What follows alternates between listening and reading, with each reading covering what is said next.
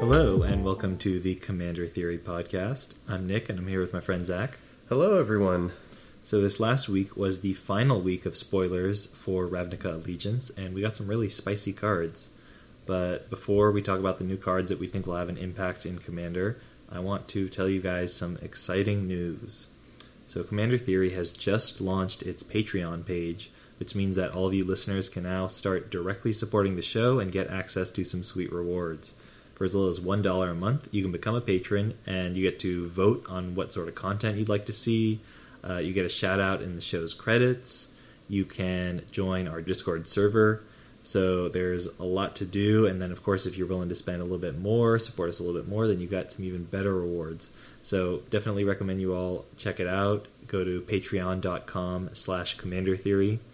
If you're on a tight budget and you don't think you can commit to becoming a patron, you can also help us out by giving us a review on Apple Podcasts or Stitcher. It helps other potential listeners find us so we can grow our listener base, invest some more time and money into the podcast, and produce better content which you get to enjoy free of charge, all because you took a few seconds to write a review.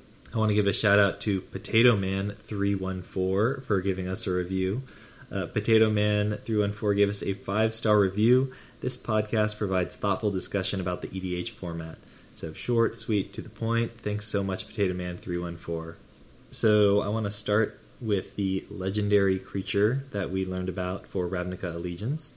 So this is the last new legend of the set, and it's a pretty interesting one. It's Nikya of the Old Ways.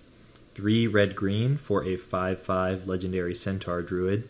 You can't cast non creature spells, and whenever you tap a land for mana, add one mana of any type that land produced. So I, I think this, this card is pretty cool. Yeah, Uh, there, there's a lot of great mana sinks that happen to be creatures. If you want huge fat, like Apocalypse Hydra and Savageborn Hydra are going to give you like a really great ratio of damage dealt for the, the mana you're putting into them. Uh, Hydra Broodmaster gives you just an army of dudes.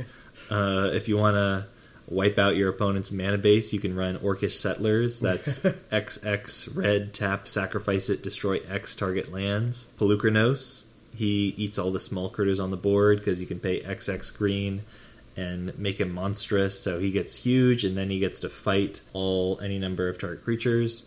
Realm Seekers, it's from Yeah. from the original Conspiracy. It comes into play with a one-one counter for each card in each player's hand, and then you can pay three mana and remove a counter to search your library for a land card and put it into your hand. So it's it's enormous, and then it also gives you a great sink where you can just keep finding more lands and then produce even more mana. yeah. Um, Cycle continues. Yeah, uh, I think that the the restriction is real, and you do have to think about it when you're building your deck. You can't really rely on Green's staple non-creature spells, all those tutors that are so powerful. So you're going to be a lot more reliant on creature-based tutoring. So Fauna Shaman, Fierce Empath, those are going to be important. Although Mana Dorks, although you can still play Mana Dorks like Llanowar Elves, Birds of Paradise, they aren't quite as strong in this list as they usually are because they'd miss out on Nikya's mana doubling. Yeah. Yeah, so I'm thinking that you really want to focus on creatures that'll ramp you. So like Sakura Tribe Elder, Wood Elves, Farhaven Elf, Elvish Rejuvenator. Mm-hmm. Those like all increase your your land base and then give you a, a nice boost, and they're not hit by Nikya's restriction. Also, um, creatures that give you additional land drops, like uh, Azusa, Mina and Denn, Oracle, Mul Daya. Those are all pretty good here. Other things I think will be good: Regal Behemoth, Yeah. double your mana again. Yeah. Like if you're gonna have if you're gonna be running a ton of mana sinks, then uh, you might as well run a creature that'll double your doubling, get you crazy quad mana. I think Xenagos is good in this list. You're gonna have a lot of large creatures. Gonna want to get even bigger and crash in with them. yeah, they hit really hard. I also like Gruul Rage Beast, so, so you're not going to have as many good options for controlling the board. You don't get your beast within, so the Rage Beast will help you keep your your opponents under control. Yeah, I didn't realize that Regal Behemoth was a dinosaur now, and that's the best. Oh, I know. That's wonderful. happy about that, Arata. Oh man, yeah. No, I mean, I I think that that is all pretty true. I think the only thing I'd want to add to that is that the good creature doublers are going to be very good in this deck too. So like Bramble Sovereign and Kiki Jiki, just because like if you're running these creatures that end up with spell effects tied to them, like obviously doubling that is good. Mm-hmm. So and then Bramble Sovereign's just very good in general. All right, I'm into it. Next, now that we've gone over the last legendary creature, let's talk about the last planeswalker. This is Domri Chaos Bringer. He is the new leader of the Gruul, and it's two red green for a legendary planeswalker with five starting loyalty. He has plus one, add red or green. If that mana is spent on a creature spell, it gains Riot. He also has minus three. Look at the top four cards of your library. You may reveal up to two creature cards from among them and put them into your hand, with the rest on the bottom of your library in a random order. And then minus eight, you get an emblem with, at the beginning of each end step, create a 4 4 red and green beast creature token with trample. So, unfortunately, I, I don't think Domri is going to be very effective in Commander. Neither of his first two abilities protect himself or offer anything especially powerful. So, I, I think, yeah, I don't think he's going to make an impact. What, what are your thoughts? No, yeah, I agree with this. They they seem to be making a bunch of these kind of cheap planeswalkers for standard and and cheap meaning like four mana or less, Mm-hmm. and that just doesn't typically bode well for commander. Usually, three and four mana planeswalkers are not at the power level that commander kind of needs them to be. So this is just kind of too fair, and I think even if they had put the minus three as the Garruk's uh, Caller of Beasts plus one, Mm-hmm. like that would have been fine. That would have been good, Mhm. but they didn't, and so we just kind of have to deal with that. Yeah, I feel like it's the only time we get planeswalkers that are actually relevant are when they have that line of like this can be your commander text. Yeah. Or if it's like dragon planeswalkers. really. yeah, six mana plus. Yeah, like I think that maybe in the upcoming uh, War of the Spark set, we'll get another like seven or eight mana Bolas that might be Yeah, commander playable, something. but we'll we'll have to see. Yeah, All right, uh, moving on to the, the rest of the main deck cards. We're just going to go through these in color order. So I want to start off with Lumbering Battlement. This is four and a white for a 4 5 beast. It has vigilance, and when Lumbering Battlement enters the battlefield, exile any number of other non token creatures you control until it leaves the battlefield. Lumbering Battlement gets plus 2 plus 2 for each card exiled with it. So this isn't exiling your own creatures isn't something you often want to do in Commander. But I think this is notable because it creates infinite loops with Karmic Guide and a sack outlet. So you can put Karmic Guide onto the battlement and then sack him, get back your Karmic Guide. Karmic Guide comes in and returns the battlement to the battlefield, and he puts her on the battlefield, the battlement again. yeah, So it'll give you whatever infinite of whatever the sack outlet generates, which could be solid. I think this is really interesting as like a bomb shelter kind of thing, but I, I don't think that's a good plan most of the time. Mm-hmm. And I think I have a theory that one of the reasons, because we've talked about before on the show why we can't just get a Fiend Hunter with the new wording, I think it's because of Arena. Yeah. I, I think it's to prevent misclicks in Arena so that you accidentally. Really? That, that's what I, I my guess is. Because other digital games have this kind of wording, or that that wording intentionally to prevent feel bad moments like that. Well, I'm wondering why they can't just have like exile another, well, another target creature. Yeah, I have no idea. Yeah, it's. I'm. Oh, it might be that. Um, it, it's probably why they put that non-angel rider on uh, Restoration Angel. Yeah. like they just don't want it to be so that you have two new fiend hunters or whatever. Yeah, flipping or just getting rid of each other over and over and over. Yeah, again. same thing. Same reason they put the. Although I guess like hostage taker can target your stuff. So like, Yeah. so what's up with that? I have no idea. Hmm. Yeah, that's very silly.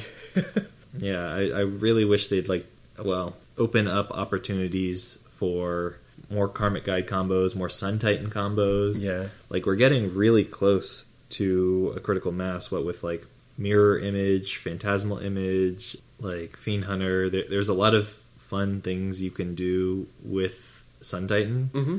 but there's not there's not ten of them. Yeah. Yeah. Yeah, it's weird. So and they're very inconsistent. So I just kind of want to see what they do from now on. All right, moving on to the next card, Benthic Biomancer.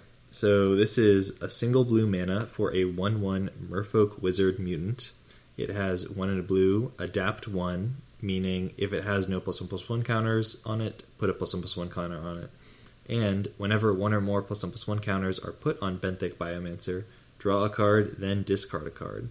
So I, I think this could be good in Kumena. Kumena wants to run as many merfolk that generate value as possible. He also fills out a spot on the curve that doesn't have a lot of good options. There aren't that many strong one mana merfolk out yeah, there. that's definitely true. Um, and he also triggers every time Kumena activates his counter granting ability. So every time you tap five merfolk to put a counter on all your merfolk, this guy gets uh, gives you a free loot. yep.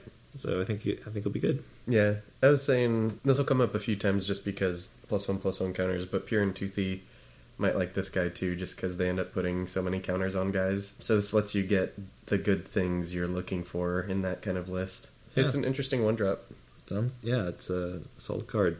All right, uh, the next card has some a very narrow application. Uh, it is Eyes Everywhere.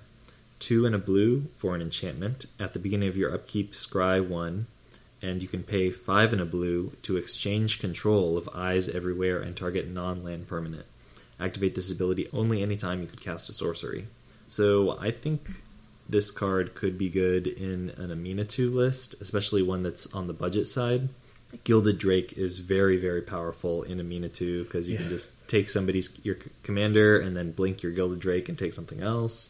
So Eyes Everywhere has the same functionality, but just for nine mana instead of two. Yeah. um, although you can take any any permanent, so that that definitely is a benefit. But I think that's probably the best use for this card. yeah, the art's very good too. Mm-hmm. we got a pretty exciting card, I think, and it's a common Mm-hmm. from this set. Do you want to do you want to read it off? Sure. Uh, this is Persistent Petitioners. One in the blue for a 1 3 human advisor. It has pay 1 and tap. Target player puts the top card of their library into their graveyard. Tap. It also has tap 4 untapped advisors you control. Target player puts the top 12 cards of their library into their graveyard. And the last line of text is the spicy one. Uh, a deck can have any number of cards named Persistent Petitioners. Woo! So I'm I'm really excited to see this effect, and I think R and D calls it relentless. Yeah. After relentless rats. Mm-hmm. So I'm really excited to see this effect in colors other than black. The for this card in particular, I think the best way to make use of it is if you have Arcum Dagsson as your commander, Yeah. and then like some maybe mana rocks or man lands that you can turn into artifact creatures easily, like Guardian Idol, Yeah. uh, Mishra's Factory, Inkmoth Nexus, whatever. And then what you do is play Arcum as soon as you can, activate him as soon as you can, and then go get your Thrumming Stone. And then the first persistent petitioners you cast is likely going to get every other persistent Yeah. petitioners from out of your library. And then, you know, if you're running, say, 40 persistent petitioners, then you get to mill 120 cards right then Yep. at that moment. And that's pretty good. Yeah, I, I think it's a lot stronger than the rat, the rats with this effect. Yeah. um, because you can kill someone instantly, like or, or or like you don't really give them a turn to. Do you have a wrath to deal with all these rats? It's just boom. If you don't have a way to not lose by your draw step, you're out. Yep. Um, what what are your thoughts on this card? Yeah, I, I agree. I think that the most exciting thing I think about this card is just the fact that they are willing to do that relentless effect in not just mono black. Mhm. I'm very happy about that because there's a lot of effects that could be fun that aren't mono black specific. But it's also nice that Arcum Dagsson becomes a uh, he upgrades from being this like boring fringe deck in the format to this really fun like replayable combo deck. that's that's uh that's nice. It's good for yeah, him. great. Arcum Dagsson finally gets his Finally moment in the spotlight. Finally gets home. Uh, all right, uh, next card is Pteramander. Uh, this is a single blue mana for a 1 1 Salamander Drake. It has flying and 7 and a blue to adapt 4. This ability costs one less to activate for each instant and sorcery card in your graveyard. So we would be remiss if we did not mention every single one blue mana evasive creature in every commander for set review. Uh, it is strictly better than some of the flying men variants, so it deserves a place in Edric. Mm-hmm. That deck just loves to curve out its one drop evasive creatures. Oh, yeah. and this can certainly do that. Yeah, this is a so stop. I know you're warming up your fingers about to type to every every person reviewing cards for Commander. Like, what about this card for Edric? Mm-hmm. All you guys out there, but we did it. Not so, this time. Not this time. We, we got you. We're we got your back. Oh, the next card is a really interesting one. yeah, I agree. Uh, it took a little while to, to figure out how to use this. So this is Awaken the Erstwhile. It's three black black for a sorcery. Each player discards all the cards in their hand, then creates that many 2 2 black zombie creature tokens. So I happened, well, I like it in aggressive decks that Yeah. have trouble against control because it can just wipe out a handful of answers. So, like Varina, for example, she Mm-hmm. Yeah. has trouble against control. Mm-hmm, mm-hmm. I also like it in decks that are good at playing out of their graveyard. Mm-hmm. So like Varina, she's pretty good at doing that. Um, and then decks that can break the card symmetry, like if they have their own zombie lords, so Mhm. that your zombies are going to be bigger than your opponent's zombies. Uh-huh. So like Varina could Yeah. probably get some good use I- out of this. I see that. Okay, I got you. Uh, what are your thoughts? Yeah, so the my first thought was Nath of the Gilt-Leaf. You, it's a discard deck, so you're kind of already want to make your opponent's discard, but you break that symmetry so hard. Mhm. Just for like five mana, like maybe you get four or five zombies, and yeah, your opponents get some zombies, but then you also get all of these little like uh, elf warriors to go along with it. So kind of just with this card and like just some even something small like a vampiric rites on board, you can kind of break symmetry and pull ahead really really fast. Well, well, also Nath is likely to have other things like Geth's Grimoire Yeah. or Waste Not. Yeah, exactly. So that even more than just getting Nath's trigger, you're likely to get something else to trigger as Mhm. well. Yeah, that's definitely true, and I, I do agree with you. I think that the playing out of the graveyard thing is also good. So this could have a home in like three color Sidisi and stuff like that too. Mhm. So it's it's an interesting card. It's cool. Oh, speaking of interesting cards, uh, I, I like this one a lot. Oh yeah, yeah. Uh, this is Font of Agonies. So for a single black mana, it's an enchantment. Whenever you pay life, put that many blood counters on Font of Agonies. And then you can pay one in a black and remove four blood counters from Font of Agonies to destroy target creature. So I think it's very good uh, in commanders that can pay life for value. So Erebos, Chainer, Savra, Vona, and Tymna, all Mhm. of them I can easily put counters on this by themselves while still getting you value.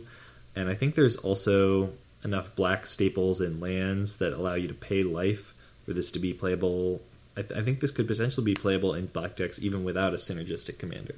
Mm-hmm. So you've got your like necropotence, fetch lands. You've got th- there's just a lot of it's a big part of black's color pie. Yeah. No, yeah, th- I, I agree with that too. I think that it, this card could very easily be in decks with just black and the color identity, Mhm. just because like all of the Bandit Lord exists and stuff like that. So, or um, oh no, is Ancient Tomb damage? It, it is damage, Dang unfortunately. Ah, man. Yeah, and, and same with like a lot of the the black card draw effects. They just it's Yeah. you just lose life. You're Yeah. not paying life. That's but silly. but for the activated ability, there's plenty of activated abilities though that Yeah, that definitely pay. pay, life. Yeah. Yeah. but yeah, no, I, I think this has a home in a lot of different decks, and that's really cool. Mhm. Yeah, I'm into that card. Uh, oh, an- another cool one. So, Priest of Forgotten Gods is one in a black for a 1 2 human cleric, and she has tap, sacrifice two other creatures. Any number of target players each lose two life and sacrifice a creature. You add black, black, and draw a card. So, sacrificing two creatures is pretty steep, yeah, but I think there are a few commanders that are so dependent on sac outlets that they'll be willing to pay it. So Savra, Queen of the Golgari, Mhm. she has an ability. Whenever you sacrifice a black creature, you can pay two life, and each opponent sacrifices a creature. So so that deck tends to run a lot of sack fodder. Like this will subsidize This makes it so that you can convert that sack fodder into like two rounds of grave pact triggers essentially, Yeah. uh, and also you get a free card and some mana. Yeah. I think any deck that was running like a Theomancer is Mhm. probably going to want this kind of thing. Yeah, or like bloodghast, Blood gas. reassembling skeleton. Yeah, that kind of stuff. yeah, Yeah, and I, I Nick a while ago had an an Ame Death Aspect deck that was like grindy mono black thing, pretty cool, and that was a good deck. it was a good deck. And so I made a I made a few different mono black control decks that I've taken apart, but I kind of landed on Liliana Heretical Healer, and it's kind of the same deal. I took a lot of notes from that deck, just of the good sack fodder, and I think both of those decks could end up running something like this, just because you ended up with so many little dorks. Mhm. So I think that if your deck has a lot of little dorks in black, or guys you can recur very often, like this is probably fine. yeah, This is probably great. Oh god, this. So this can I read this yeah, one? Yeah, go for it. So I know so many people who are very excited about this card, and uh, it is Mirror March. It is five and a red uh, for an enchantment. It says whenever a non-token creature enters the battlefield under your control, flip a coin until you lose a flip. For each flip you won, create a token that's a copy of that creature. These tokens gain haste. Exile them at the beginning of the next end step. So there's there's a lot to say about it. Do you want to start? Yeah. Uh, so, well, I, I think the elephant in the room is like Zndrsplt and Okaun. Yeah. Like, like this card could potentially generate a lot of coin flips for for that deck. And, Yeah. and it's actually like good yeah. under unlike the majority of, Of coin coin, flip. flipping cards. The the one thing that like makes me a little bit concerned is like Zndrsplt and Okaun. It's really seems like it would mostly be there just as a way to get coin flips rather Yeah. than like a card that you actually want the effect. Most of the Zndrsplt and Okaun decks don't run a lot of creatures Yeah. because most of like coin flipping effects tend to be spells, and then also like you're copying Zndrsplt and Okaun doesn't do anything because they're just legendary. Yeah. So really, this is just a way to, and and also like the creatures that you do run aren't great to copy. Yeah. It's just a bunch of idiots like Molten Sentry or whatever. so if you're so if you want to just just want an enchantment that will get you coin flips, I guess this does that, but like the actual effect is not great Yeah. in that deck. Yeah, there are many decks where I think it is great. Yes, Yeah. a- absolutely. Uh, I think a great point of comparison is Flameshadow Conjuring. Yeah. There's a lot of decks that use that card, decks with lots of ETB triggers. I'm thinking Riku of Two Reflections.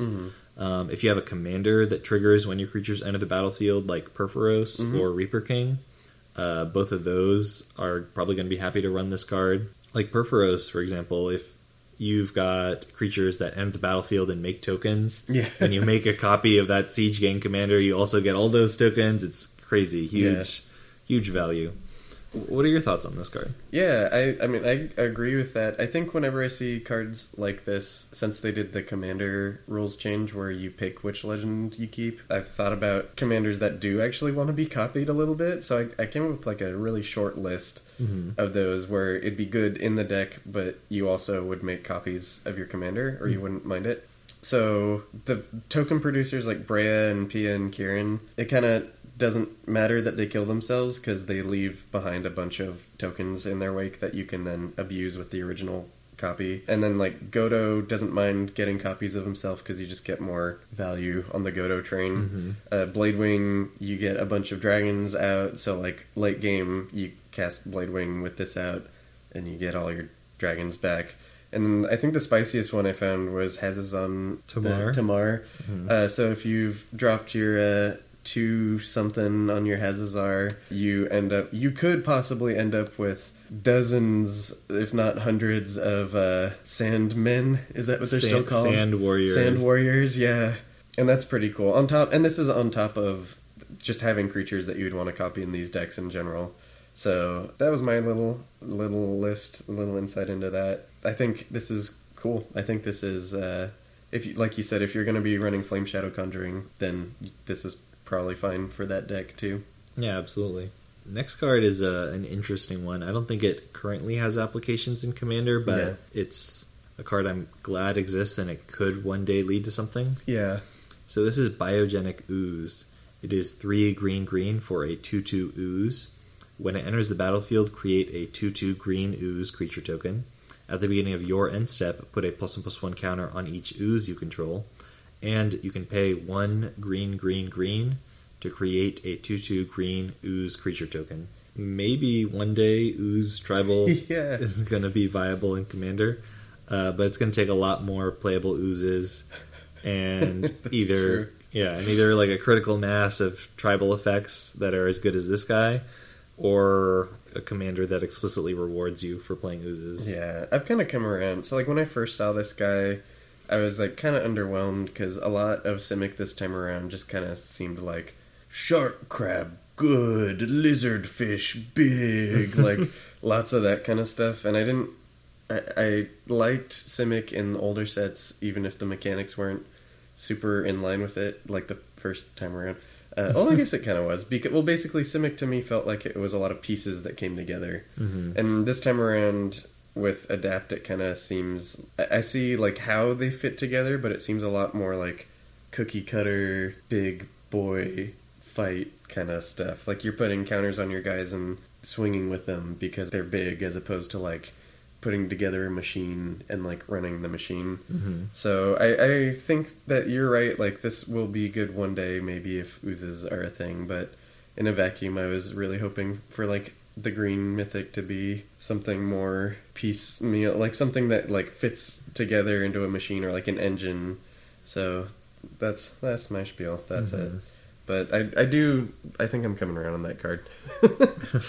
Oh, the next card is a seems like a pretty powerful one with narrow applications. yeah, that's true. Uh, so this is Incubation Druid. It is one green for a zero two elf druid.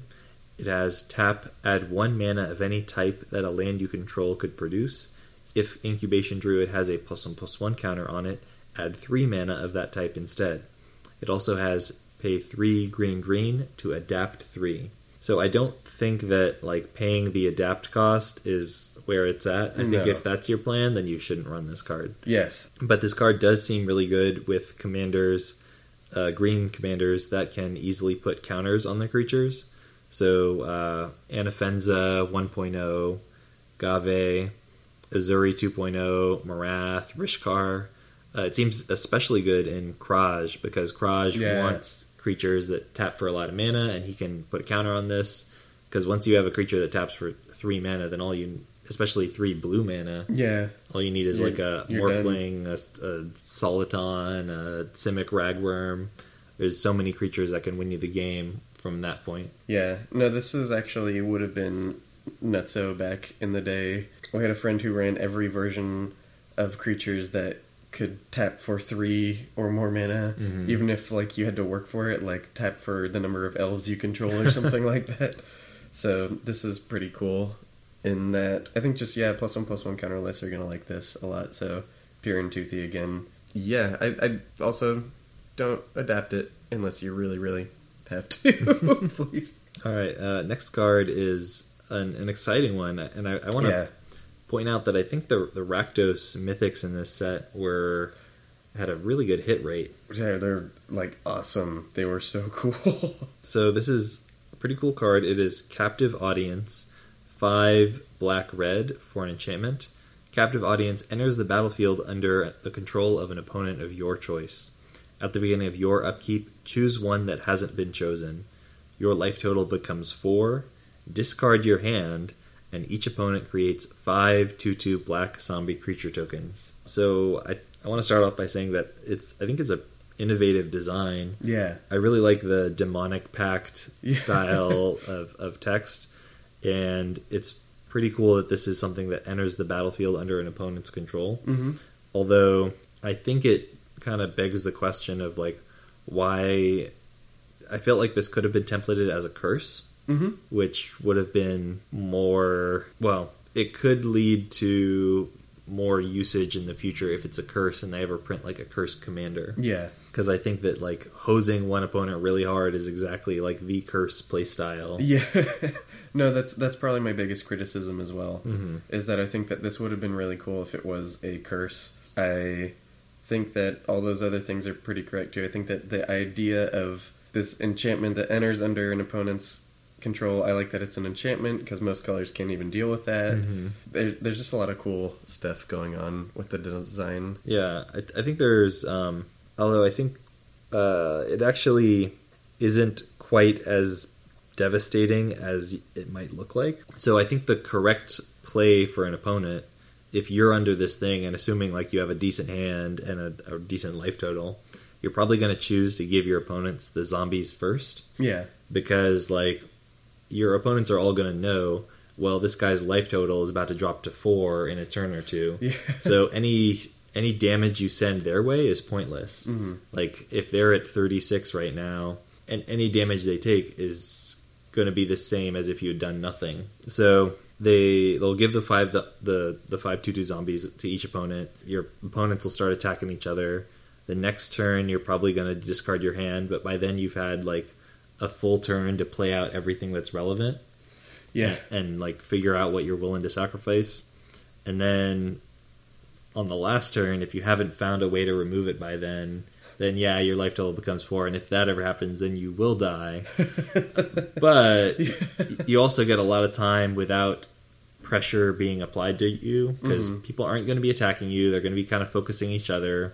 You've got a whole turn to play out your hand or dig for an answer. yeah, So I, I think that like given how much mana you're putting into it, given how long it takes to work, and the fact that it's only hitting one oppo- opponent, I don't think it's super playable in Commander.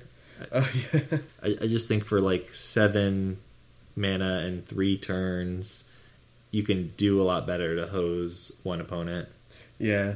Yeah, no, that's. I mean, that's definitely true. I think that the fun part of it comes from the fact that probably there's going to be 15 zombies on the battlefield. Mm-hmm. So I think that might be relevant. I think it's just something. It's like such a weird design that people are going to just end up playing with it because it's so splashy and large, and people like that kind of stuff.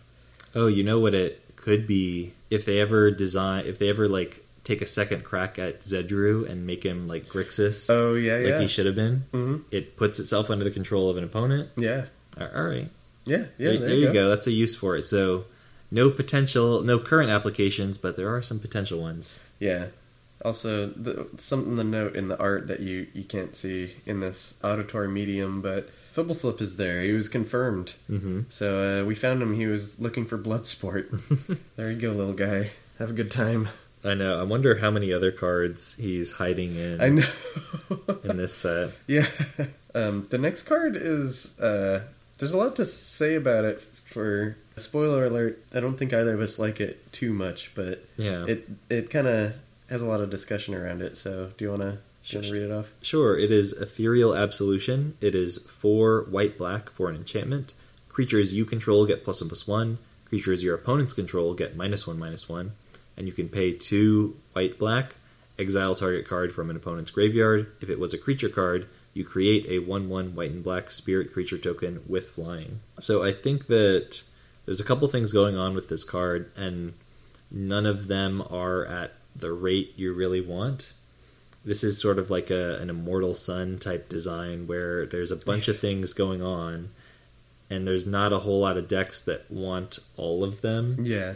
and you're because they're putting so many different things on this card you're not paying a great rate for any of them. So like if you're trying to kill your opponent's mana dorks there's better ways to do it. You can like Massacre Wurm them or you can Elesh Norn them. Uh, if you're trying to boost your team there's also better options. Like Elesh Norn Mm-hmm. or or Dictate of Heliod if you Yeah. want something less fragile. And same with token generation. There's way better ways to generate tokens than to pay six to get this into play and four to activate it. And same for like hosing your opponent's graveyards.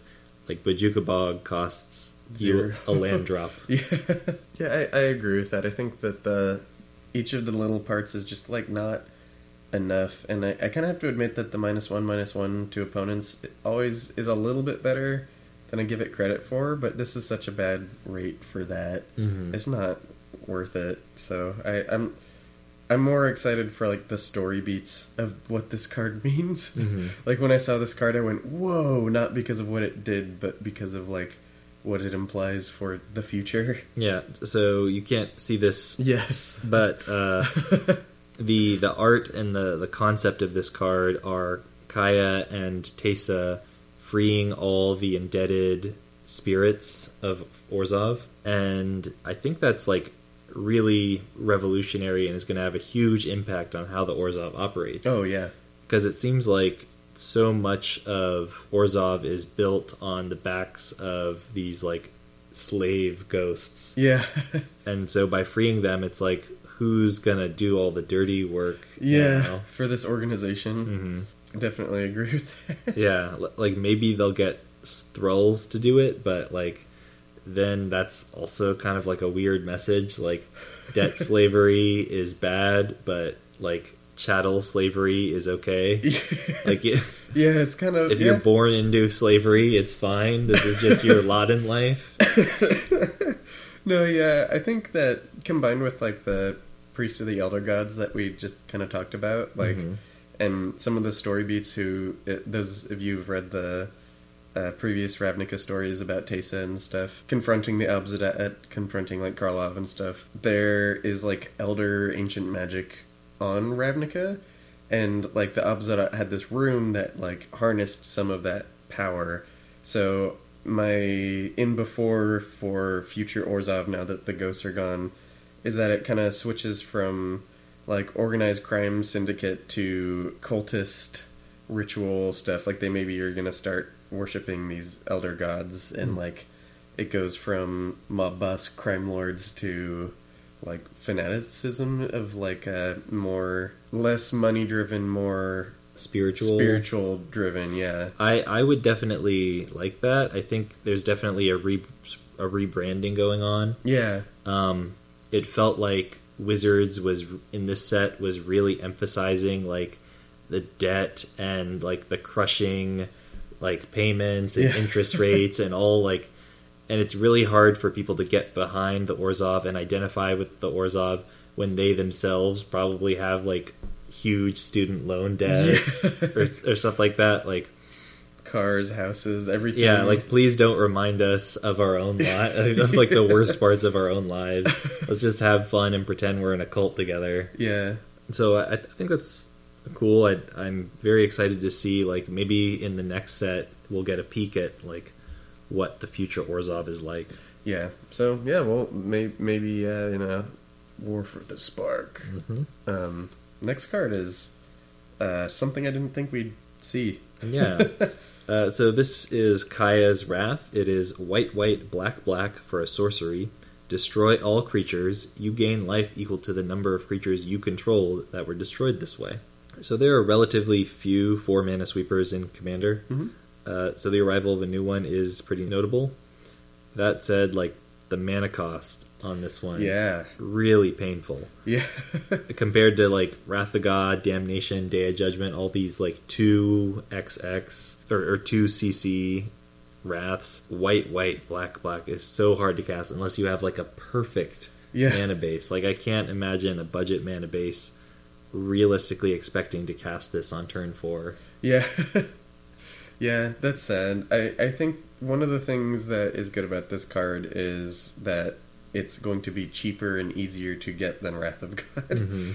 Um, and I also think that like it's basically trinket text, so like you gain life equal to the number of your creatures that died, Yeah. is also gonna kind of introduce new players to playing it because they won't feel as bad playing a Wrath. Mhm. I think that's one of the big things. Like when I started playing, is I was like, oh, why would I want to do this? I blow up my creatures. Mhm. Like I didn't understand, and I think that's a pretty common misconception to have when you first see a card like this. Mhm. I'm excited for another four mana Wrath.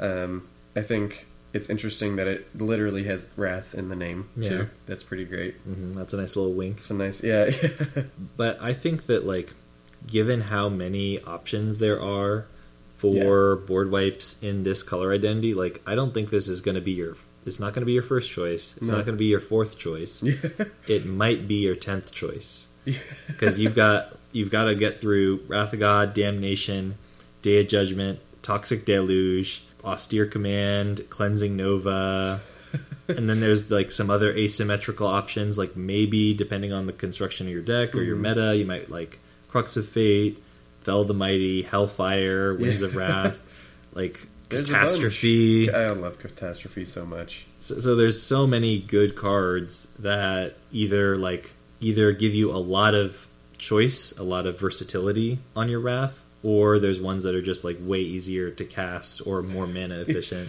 Yeah. so I'm not in love with this card. I think that yeah, I'm not in love with this card. Yeah. Uh, also, something to note: I think all of the story cards are Orzhov related. Oh no, Right. there is the uh, the the one that makes centaurs. Oh yeah, yeah, they're they're right. Yeah, yeah, you're right. Yeah. Uh, oh, cool. Yeah, this next one is awesome. Mm-hmm. This is Theater of Horrors. It is one black red for an enchantment. At the at the beginning of your upkeep, exile the top card of your library. During your turn, if an opponent lost life this turn, you may play cards exiled with Theater of Horrors. And then you can pay three in a red. Theater of Horrors deals one damage to target opponent or planeswalker. So one thing that I really want to point out about this card is that it's not like Outpost Siege. You Yes, can Yeah. You on any turn you can cast any of the cards exiled on previous turns. So really it's almost like a second hand of cards that keeps growing. And there are a couple commanders that really want a second hand of cards. Yeah. so like Malfegor, for example, oh, Malfi. like he is going to make you discard your hand, but if you've got the- Theater of Horrors on the battlefield, then you're you got an insurance policy. You've got things to cast, especially if you're cracking in with your huge commander. Yeah. Neheb the Worthy, like he gives you a bonus only if you have one or fewer cards in hand, but he doesn't really care about how many you have in exile that are able to be cast. Yeah. So this that's, this is a great way to get around those kinds of commanders. However, I don't think it's good enough for most red black lists. hmm I think there's just better ways to get card advantage on a regular basis. Once you've got like Phyrexian Arena, Necropotence, Yeah. Underworld connections, there's you don't really need one like this that requires you to jump through hoops. Yeah, I think that a lot of the like smaller aggressive creatures with Rakdos and the color identity already have better options or don't need it or like would like things to be in the graveyard is a lot like pretty common case. Mm-hmm. But I mean that being said, like I'm super happy about this card. Like I mean, I am really happy for the Malfegor tech cuz Malfegor doesn't really have much Mm-hmm. in the way of tech. He just kind of gets in there, so that's pretty interesting that like he has some cool cool stuff to work with now.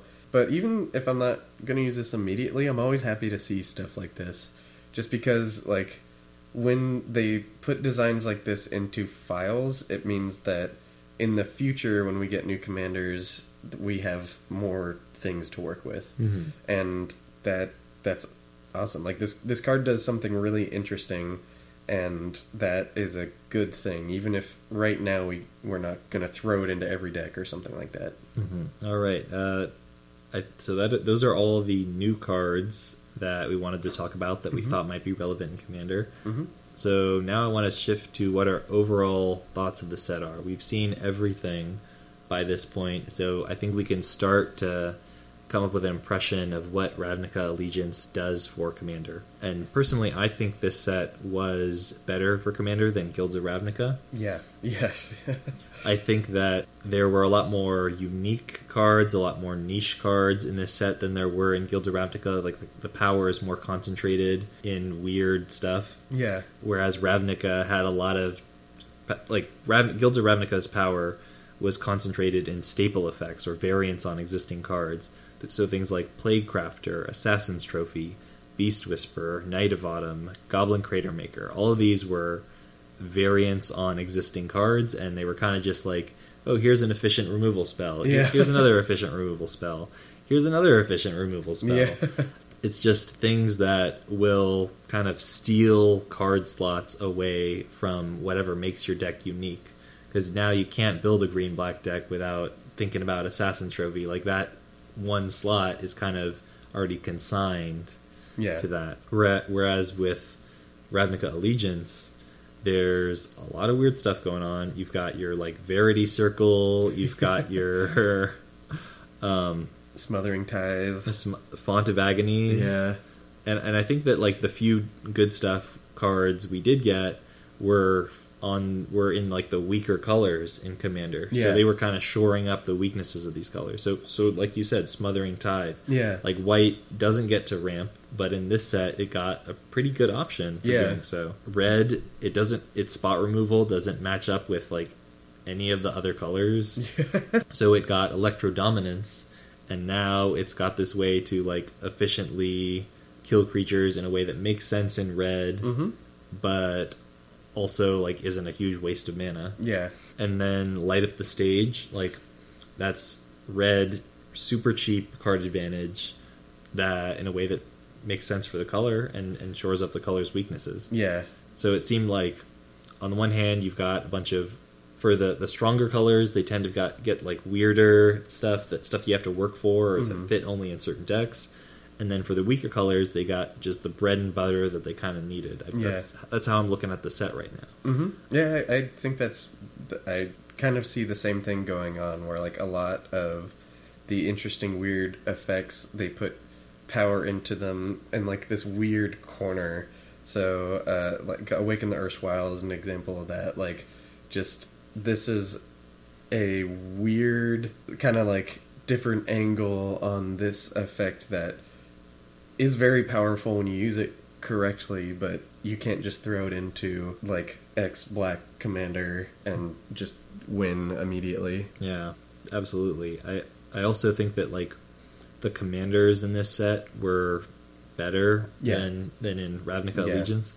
Hundred percent. Uh, even though there were fewer of them, Yeah. like Ravnica Allegiance, like the Boros commanders didn't really add a lot to the format. That's so sad. The uh, like Trostani didn't Mhm. add a lot. It seemed like the only exciting ones were like Niv Mizzet, who create like gives you this option to do another combo deck, but the win condition is still kind of like the same as the original Niv Yeah. Mizzet. Yeah. And then like Lazav, that's that's a cool like graveyard combo deck. Mhm. Izoni's just kind of a Yeah. Zoni's got kind of didn't get. Zoni's a better main deck card than a commander because Yeah. A bunch of one ones like there are other commanders that give you a bunch of guys, hmm and they're usually better guys. yeah. So But like Atrada is like clearly not built for commander. the Boros commander is not meant for commander. Yeah. There are just a lot of missteps in in Ravnica Allegiance, and I feel like the crop we had here or in in Guilds, Guilds of of Ravnica, Ravnica, yeah. But I feel like the crop in Ravnica Allegiance was stronger. I'm really happy with both Judith. Is I think that's a, a cool alternative to Lazulda. Rakdos, Lord of or Rakdos, the Showstopper, uh, gives people a demon tribal commander if they're interested in that, or like just a competent black red control commander if they Mhm. want that. Teysa Karlov, I think she's fantastic. Yeah. And this Nikya that seems to add a new a new Yeah. archetype to the format. That's definitely a new deck that didn't exist before. Mm-hmm. Prime Speaker Vannifar. Like Yeah. birthing pod as a commander, that's pretty cool. It's like a a fixed Momir. what I Yeah, mean? Like yeah, it- in a lot of ways. so I think that there's just a lot going on with this set's commander. Is Really pleased with them. I think they definitely built towards. They were thinking about commander as they were designing these. Yeah, and that that is a huge like relief because I was not really expecting to, especially when I saw Bedevil. Um, when I saw it, I was like, "Oh no, now we're gonna get what we got with guilds again, just Mhm. like good effects." And I'm so happy I was wrong. I'm so happy that they they did kind of have a kind of wider scope in mind when they were designing these cards. Mm-hmm.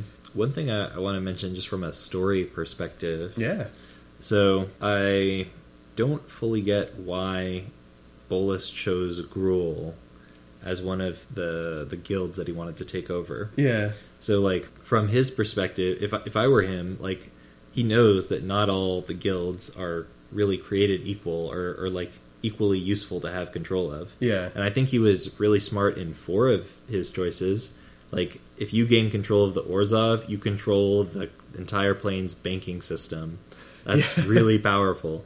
Or if you control the Azorius, like, you control all the laws that are being written. Like, what can't you do? mm-hmm. If you control the Golgari, then you control, like, the food supply for the entire plane. And if you control the Izzet, then you control all of the, like, utilities and engineering Yeah. and you basically like those four give him a huge like how can you really rise up against someone who can like shut off your food, shut off your lights, shut off your water, like write laws that make whatever you're doing illegal. Yeah. Like he has so much power by with those four guilds. And then for his last choice, he chooses like Gruul, who are, who are kind of like the biggest losers on Ravnica. they just don't even fit anywhere in society. They're just off kicking rocks in their rubble fields.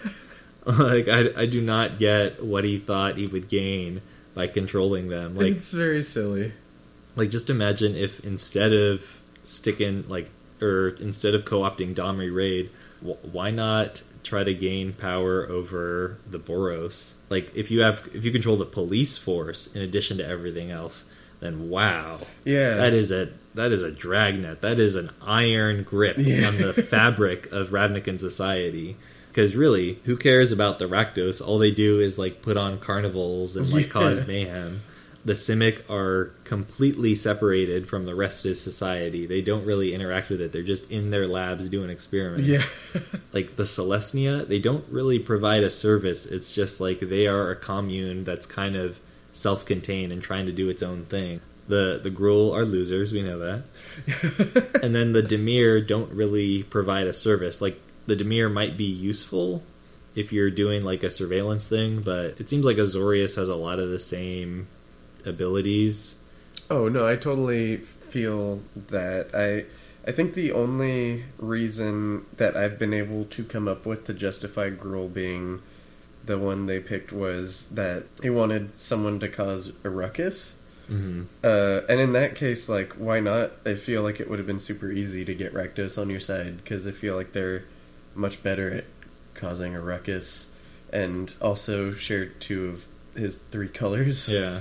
So it probably wouldn't have been too hard to be like, hey, like, like I'll help you out. All you got to do is throw like the biggest party Mm. instead of like, hey, maybe may, honestly maybe that's what's going on with the story spotlight cards like maybe what's happening is um so i think you're onto something there so rampage of the clans might be Bolas telling domri like hey i want you to just stir up some trouble with the Gruul like get everyone really pissed off at the Gruul and then dovin is going to come in with this emergency powers oh, that story yeah, yeah. spotlight and be like, hey, like clearly the the Gruul are causing a problem. I'm going to put us under martial law just so we can deal with this Gruul problem because man, they are up to something. They're going nuts. And so the majority of Ravnicans are like, yeah, yeah, okay, please get them under control. So maybe it is useful to have Gruul as just like a scapegoat like for- a throwaway guild. yeah, to like direct everyone's attention at so he can like quietly position everyone else where he needs them. Because I think that was one of the things he wanted was he wanted someone to riot, and I can see if that's the case why they did that with Gruul because Gruul likes breaking stuff. But Mhm. in the same vein, like I feel like you could have done that with Rakdos too. I think really the But then we wouldn't have gotten two cool Rakdos commanders. No, yeah, which is good. I think the the meta reason, like beyond just story implications, is that they wanted uh, Rakdos and Dimir and like kind of these black guilds to be the heroes this time around. Because Dimir in particular has not really gotten mechanics that were like fun or like super interesting to build around. Like, uh, not gotten many powerful cards, and Rakdos is the same. Like, kind of two mechanics that really just didn't didn't really land in the Mhm. past. Kind of sad. So I think this time around they're like, well, now they're the good guys. so I think that's like the meta reason for Mhm. it would be, and that this this is not confirmed. This is all my opinion on it. So Mhm. that that's just what I, I've been thinking. All right, well, everyone buy the Ravnica novel when it gets released in April. Yeah. You can find out for yourself. Yeah, we're all gonna find out. But yeah, I think. Do you want to mention some of your favorite cards? Or? Yeah, uh, well, I'm definitely really happy with Electro Dominance, Smothering Tithe, Light Up the Stage. Mhm. I think we're making progress in terms of Yeah. evening out the colors a little bit. Red, certainly. I'm really happy with all these like cheap sort of cantrippy effects, like the oh yeah. the the faithless lootings, the cathartic reunions, the the light up the stage, just red being able to improve its draws a little bit. I'd also agree with that. Yeah, it's like- cool to see Red get some tech, Mhm. like like some good tech. Yeah, just the ability to not be at the mercy of its draw step any longer, to be able to s- filter through cards a little bit Yeah, or get some advantage. Uh, and then, of course, red getting better spot removal with electro dominance, and white getting some ramp power. Considering like it has an iconic creature type, it has like like people want to be able to cast their angels, yes, but you're, they're not allowed to. I know. Yeah, you're like, oh well. I know. I see that person over there has got an eight mana creature, but I'm still on five, so Mhm. I'm gonna gonna sit here Mm-hmm. and wait for my turn. Eight. Yeah, white is the color of waiting your turn. Yeah, even if you hit all your land drops, like oh, oh, thank, thank, uh, thank Jeebus, it's turn seven, and I can can maybe draw my sixth land. wow. Yeah. But yeah, I, I think my favorite cards. I, I agree with you with the Electro Dominance and Smothering Tithe. Uh, I really like to Awaken the Erstwhile and the uh, I forgot the name of it. Theater of Horrors. Hmm. I like I said, like I'm probably not going to use this card at least immediately, Mm. but I'm very happy it exists. It's it's a really cool way to do that. Absolutely, and I hope that we see more cards like it in the future, where like, yeah, your cards are exiled, but you don't have to immediately cast everything you exile with impulsive draw. Yes, Like- yeah. Like, same with light up the stage. The fact that it's not until the end of your next turn that you have to cast it, just being to, able to get a little breathing room and not get this twinge of anxiety every time you exile something good. Yeah, I, I do have friends who don't play with a lot of the impulse draw cards, even though they probably should, Mhm. just because they're like, man, I hate having to cast this when it's not as good. And It's like, well, that's, that's how it be. some, how it be sometimes. Yeah, I think that's kind of it for the set so far and the, the set review. I think we have a little bit of something to say. We have some thank yous to give out. Yes, absolutely. So, uh, I want to thank Bradley Pullen, Gustav Nyland, and Ryan White King. These are our first Patreon patrons. Woo! Uh, if you want to, to join them and start getting sweet perks, then again, head over to patreon.com slash commander theory. Or go to Commander Theory and click the link in the, uh, the bottom right. So thank you all for listening, and we will talk to you guys soon. Goodbye. Thanks for listening. If you want to get in touch with me, I am at Commander Theory on Twitter and Tumblr. If you want to reach Zach, he is at Fat Bartleby on Twitter and Tumblr. The opening song is Lincoln Continental by Entropy, and you can check him out on SoundCloud. We'll talk to you guys next time.